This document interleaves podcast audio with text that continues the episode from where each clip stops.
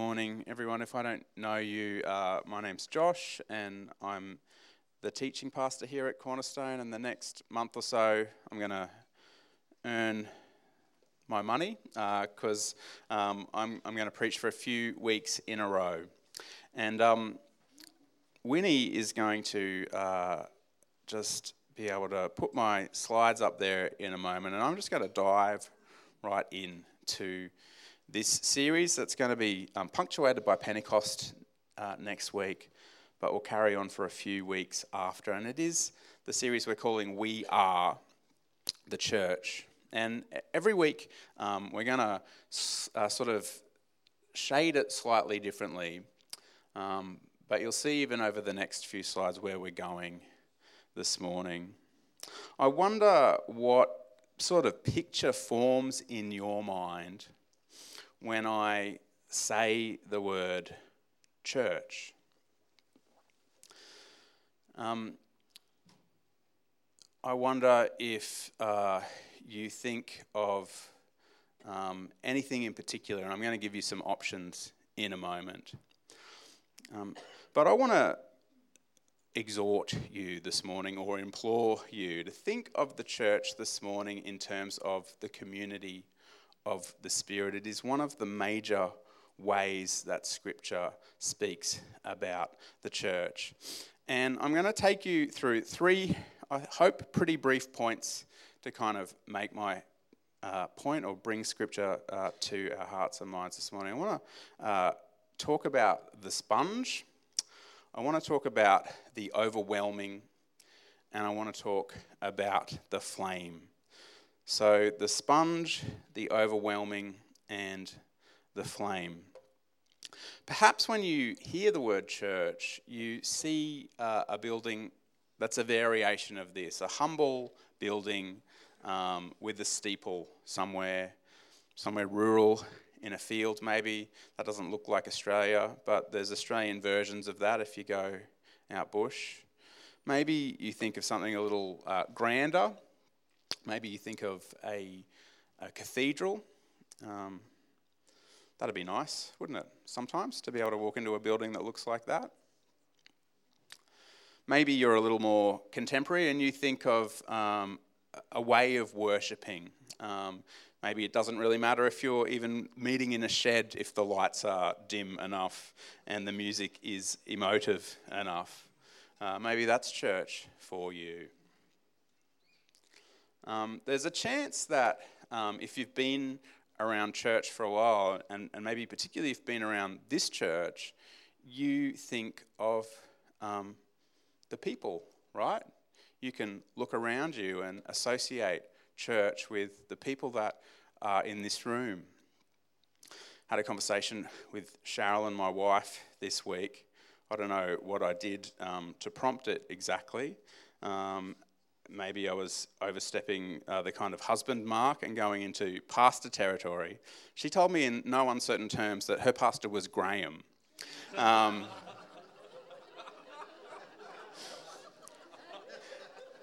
I'm okay with that.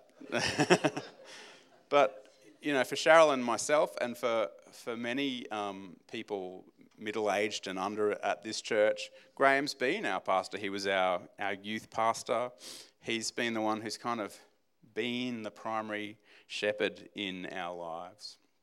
So maybe you think of a pastor or some people. Last week, um, one of my pastors in the journey of my life, Pastor Tim um, from Vancouver, was with us, and he shared this image, and, and I was really impressed uh, with this image. I've got to say, it's a slightly uncomfortable image for me. I don't know if anyone else um, responds to it that way. If you look at it and you kind of think, I get what it's saying, it's got this kind of uh, story from Matthew's gospel running through it about um, the kingdom of heaven being like a wedding banquet, right? So, Pastor Tim uh, shared this story last week where uh, there's a king and he plans this fancy feast um, as a part of a, a, a wedding banquet. Um, and uh, lots of the people that he has invited don't come. And they've got kind of um, some lame excuses for not coming, some maybe understandable excuses for not coming. And so the king tells his servants, hey, just go out to the highways and byways and find whoever wants to come, and they will be welcome at the, the wedding banquet. They will be welcome at this feast. It actually says um, the good or the bad. the kingdom of God, uh, Pastor Tim was reminding us last week, is like this. There's going to be people around the table that make us feel uncomfortable, maybe. Uh, there's a chance that um, the fact that it's such an open table might be a threat to some of us who sort of feel like we're worthy to sit at the table. I really um, found it a compelling picture. Um, but, you know, there's an important distinction to be made between the kingdom of God, which is the subject of this painting, the subject of that parable from Matthew that Pastor Tim spoke about last week, and um, the church. I don't know if you've thought about this. This is about as kind of technical as I'll get in this message because I really want um, to be drawing from scripture as much as from systematic theology. And all the people said, Amen. Um, but this is uh, a distinction that is made by theologians and kind of Christian thinkers across the church, whether they're Catholics or Anglicans or Baptists or Pentecostals there's sort of this uh, little caveat where we're like, be careful, as compelling as the picture of the kingdom of God is, as challenging as it might be, as much as it should be something that we should be going after as Christians, don't confuse the church exactly with the kingdom of God.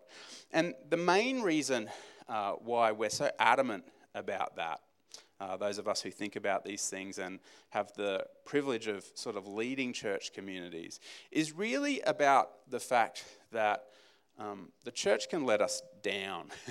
and in particular, church leaders can let us down. The kingdom is entirely uh, coordinated, ruled by King Jesus. It's terrifying to think I, I don't quite understand it, but in his mystery, he makes we frail humans um, largely responsible for the church, and so things go wrong. The church and the kingdom are not exactly the same, and I'm going to go into this uh, a little bit um, as we go into the first image that I wanted to kind of hang this message on, and that is the image of the sponge. So, one of the things that uh, Pastor Tim talked about when he was here with us is he talked about the necessity that the church is, and this is a funny word, but porous. So, he said church communities should have like holes in them uh, that people who aren't necessarily identifying with the church or Christians or even necessarily understanding Jesus have a kind of way into our shared life. A little bit like that picture of the banquet.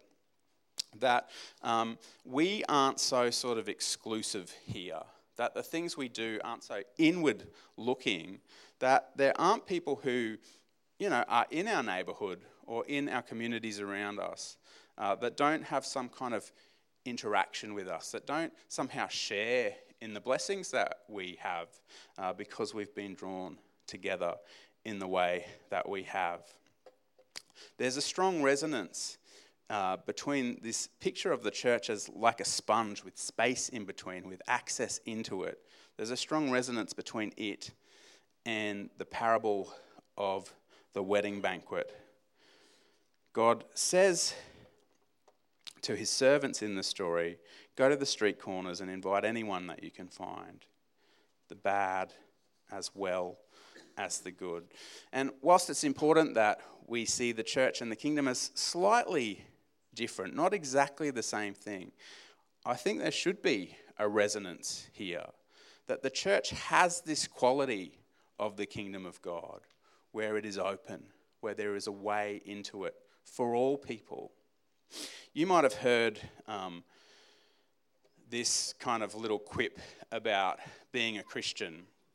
Um, going to church doesn't make you a Christian, in the same way that going to McDonald's doesn't make you a Big Mac. Has anyone heard that before? Um,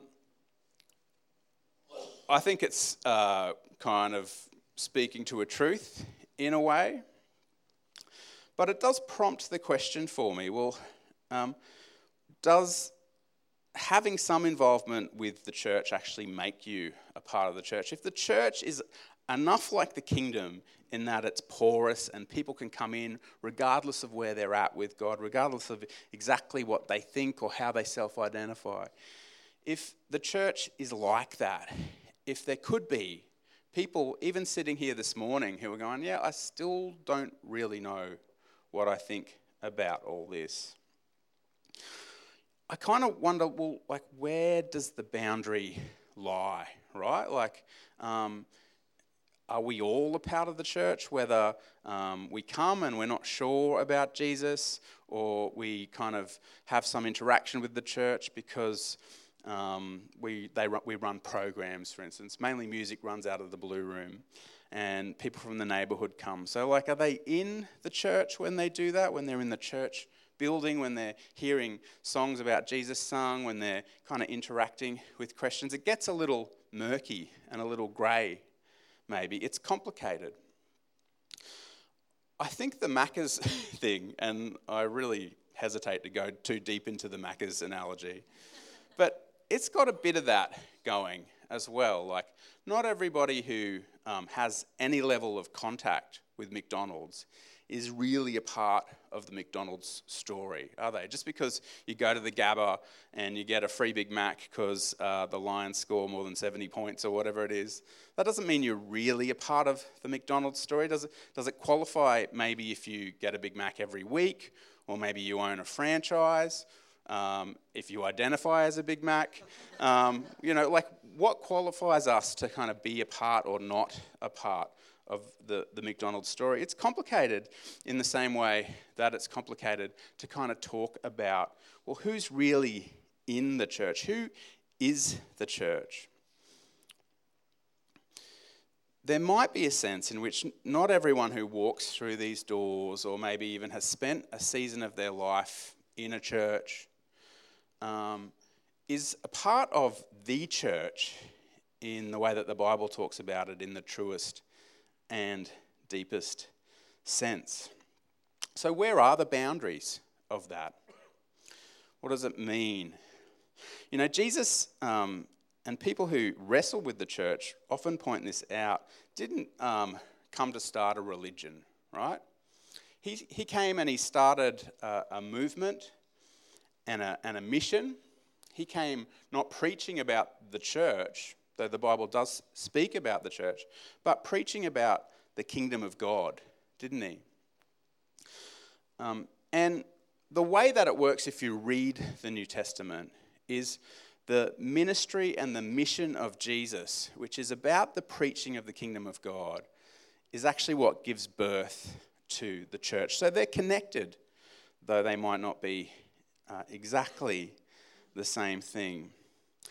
And our passage for this morning um, brings that into focus for us. Let me just read it for us briefly.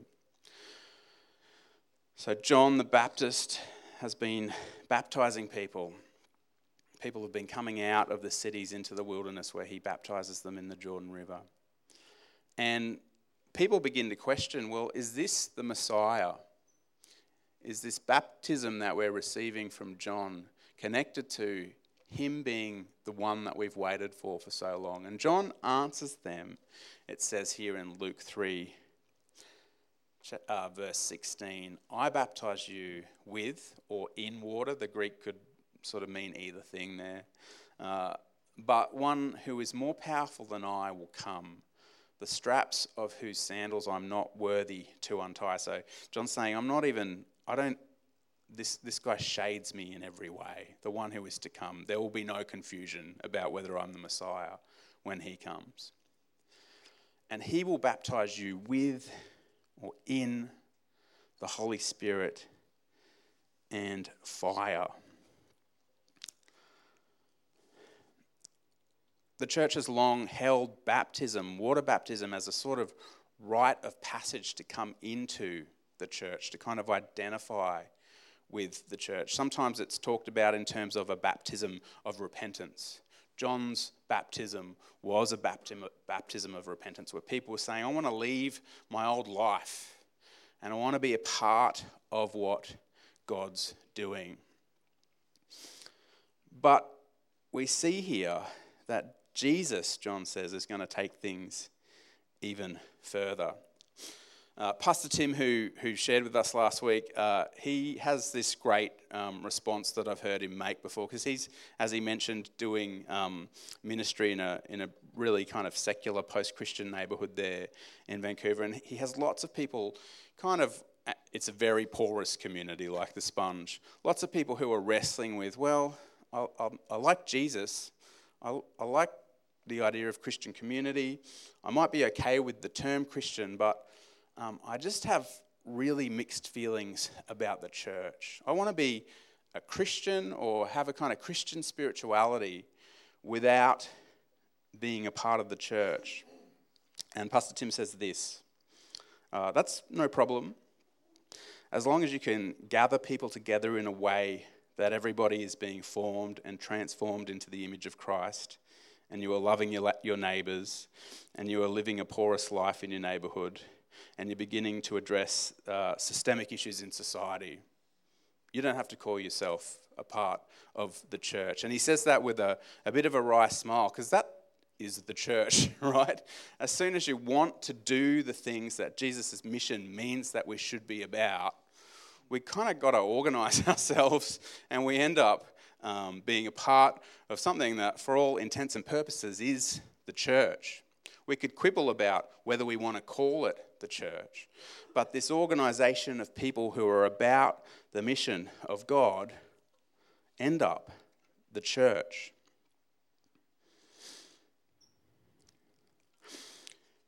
It um, makes me think about the kind of two step process that is going on in this passage. There is a, a baptism of repentance, and it's a baptism that we've often identified as a way into the church. And yet, there is another stage or something, baptism, uh, that Luke talks about, the baptism in the Holy Spirit and in fire. It reminded me of um, a conversation I had just recently with the youth pastor that I had, I think, before Pastor Graham. And um, he reached out to me just recently because actually we didn't have the best time together. He's a great guy. He was in, in the army and he was running the, the youth group at Cornerstone, you know, in his extra time, though he had this quite demanding career. And when he came into the job, uh, just right from the outset, we were kind of put at odds. Um, he thought it would be a good thing to talk to the pastor's kid, who was me, about you know what I wanted from church, what my vision was for church, how I was feeling about church, and um, as he asks me these questions, I responded as a 16 year old who probably would never choose to be a pastor's kid. I said, Listen, you know, it was my community. I was, I was okay with the people that I was with. Um, I was actually all right with going to church every Sunday. But there was so much about church that I was really uncomfortable with. I think I was in the middle of a pretty normal wrestle for a 16 year old um, in the West. And I said, you know, I'm not, um, I'm not looking to sort of start a revival, was the phrase that, that I used. I said, I'm not looking to start a revival, but I'm happy to basically be along for the ride. And where we got off on the wrong foot is he said, Yeah, well, I want to challenge you that if you don't want to see revival, you're not really a Christian. or there's something missing. you, you all drew breath in, right? Because you can see that was a dumb thing to say to a 16 year old. Um, and God bless him, he, we hadn't spoken for years, but he reached out to me uh, just recently and said, You know, I did some dumb stuff as a youth pastor, and I just want to apologize to you. he said, I was just so zealous and, you know, I, I messed up. And I could say wholeheartedly, you know, I get it. I, I, it wasn't even a matter of forgiving him. Uh, he, he was doing his best. And what I want to say uh, this morning, though it's tricky, he's kind of was right in some ways. He kind of was right.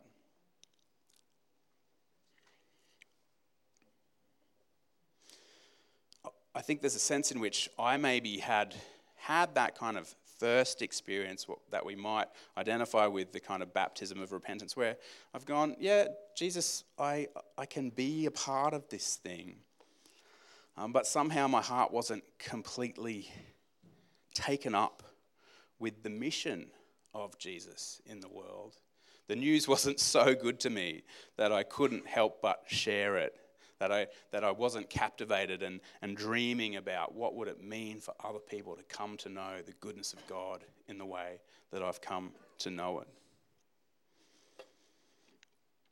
I don't know if I was a McDonald's customer or a Big Mac or uh, someone working at the till. So I'm going to boot the Macca's uh, analogy now. But you see what I'm saying? Like, what, what was I in the church? I, I don't know. I think I had a place but I think I somehow fell a little bit short of something that John's talking about here fire.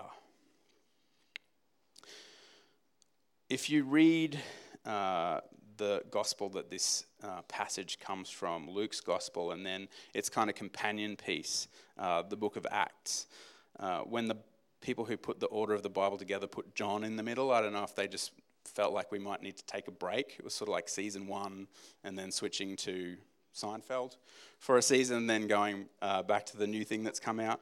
But John, uh, Luke and Acts should really be read together and they tell the story first of Jesus' mission and ministry, but then of the mission and ministry of Jesus as it is continued by his disciples.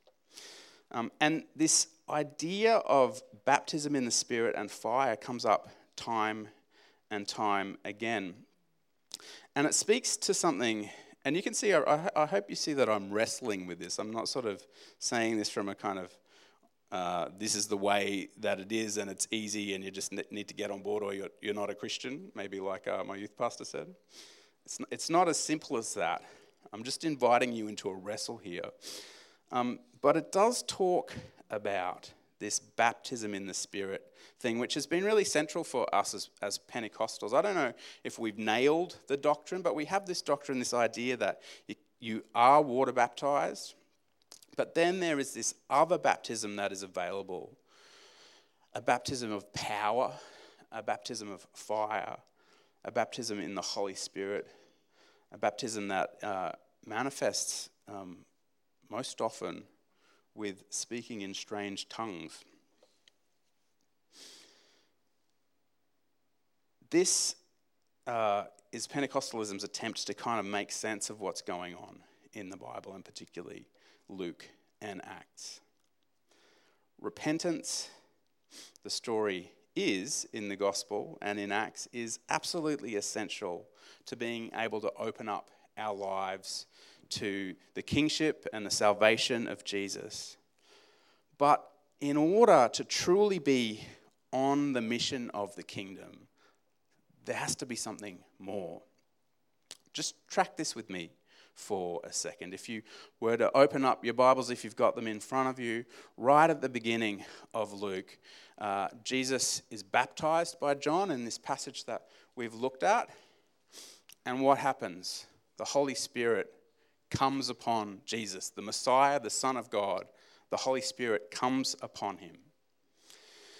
He uh, goes into the wilderness, you might remember. And then when he comes back from that 40 days and 40 nights of testing, he goes to the synagogue in the area of uh, first century Palestine that he's from. And it says that uh, he was empowered or in the power of the Spirit. And you might remember, uh, he, as he's under the power of the Spirit, he goes into the synagogue and he stands up and he reads from Scripture, right? And what does he read? Isaiah 61 The Spirit of the Lord is on me because he has anointed me. So, this is the mission and the ministry of God. The Spirit is empowering him for.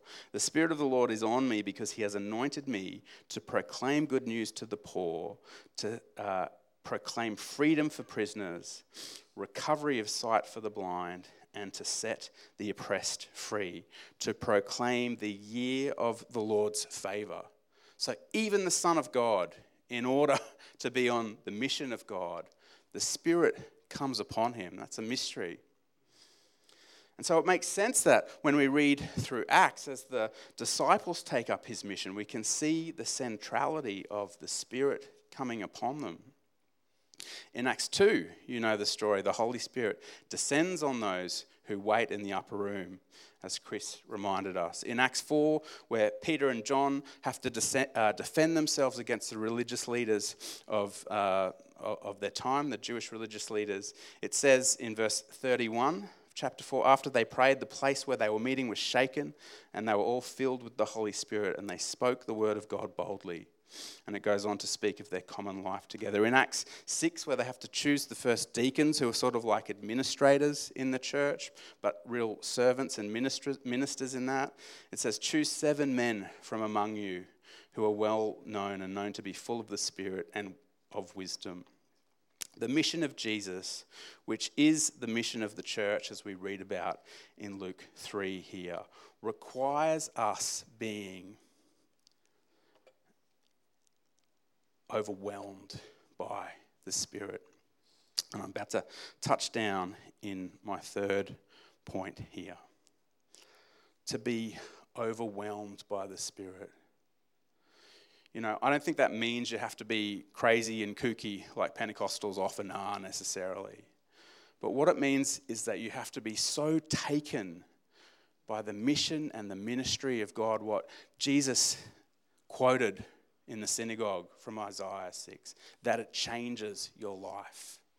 That you're not just a liquid that's drawn into a sponge, that you're not just some sort of passenger, but your whole life, whether you're an accountant or a teacher or a pastor or a bus driver, is shaped by the fact that God is doing something good in the world and you can't help but make your whole life about that to be overwhelmed, to be drowned or buried beneath a mass of something. I'm going to get the team um, up on the stage. Thanks. This is my final brief point. I don't know if you've had the uh, the blessing of camping more than um, a night with a fire, with a real fire. Um, even if you're not a camper, I think you should do that once in your life. Have a real fire and sleep in proximity to it, somewhat outside. A fireplace will kind of uh, come in as a close second best.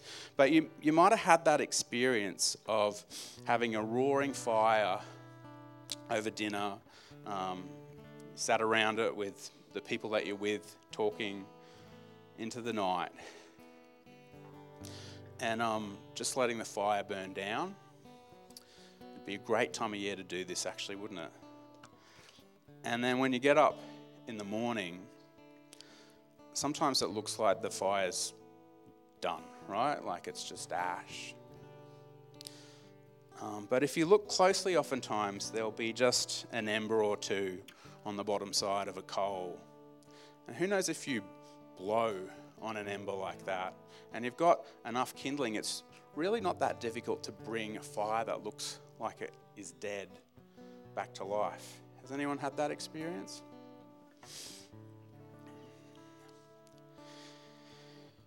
Here's what I want to sort of lay on us for the week. As Pastor Graham said, next week um, we're going to lean further into this idea that the Holy Spirit wants to do something new and fresh in our lives, that, that there is power available. You know, maybe you don't have any experience of that. Maybe you've had an experience of that at some point in the past, but it's like you've woken up and uh, it's mostly ash. I spoke last week about how we can position ourselves in the same way that my kids and I were surfing the wind with our hands out the doors of our car uh, as we drove uh, a country road the other day. The wind's always rushing past. We just needed to get our hands out to feel it. And I encouraged you as we worshipped to put your hands out lest the Holy Spirit would want to blow over you. I'm really just encouraging you to do the same thing this morning.